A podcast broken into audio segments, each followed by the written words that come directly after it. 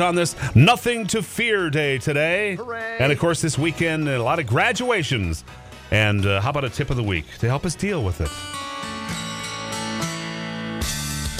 This is your tip of the week.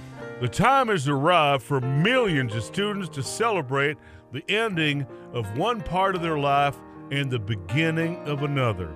It's graduation time. Time for the cap and gown, the farewells to friends they've grown up with, and listening to speeches that are longer than a Grateful Dead concert. But chances are they'll be starting their journey in a life saddled with enough debt to sink a small nation. But there are ways to reduce that debt.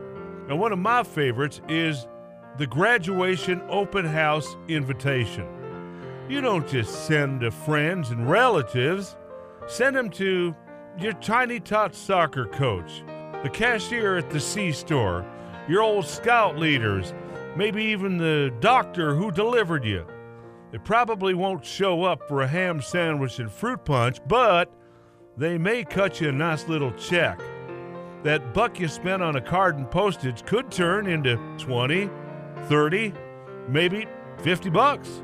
Multiply that by a few hundred, and it's the next best way to get rid of that college debt besides electing Bernie Sanders. Uh, mail call, Dr. Philbert. Looks like you got a whole bunch of invitations here.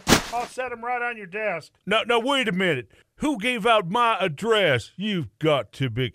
I, you know what? If you're looking for work, there may be some job openings around here real soon. 722 at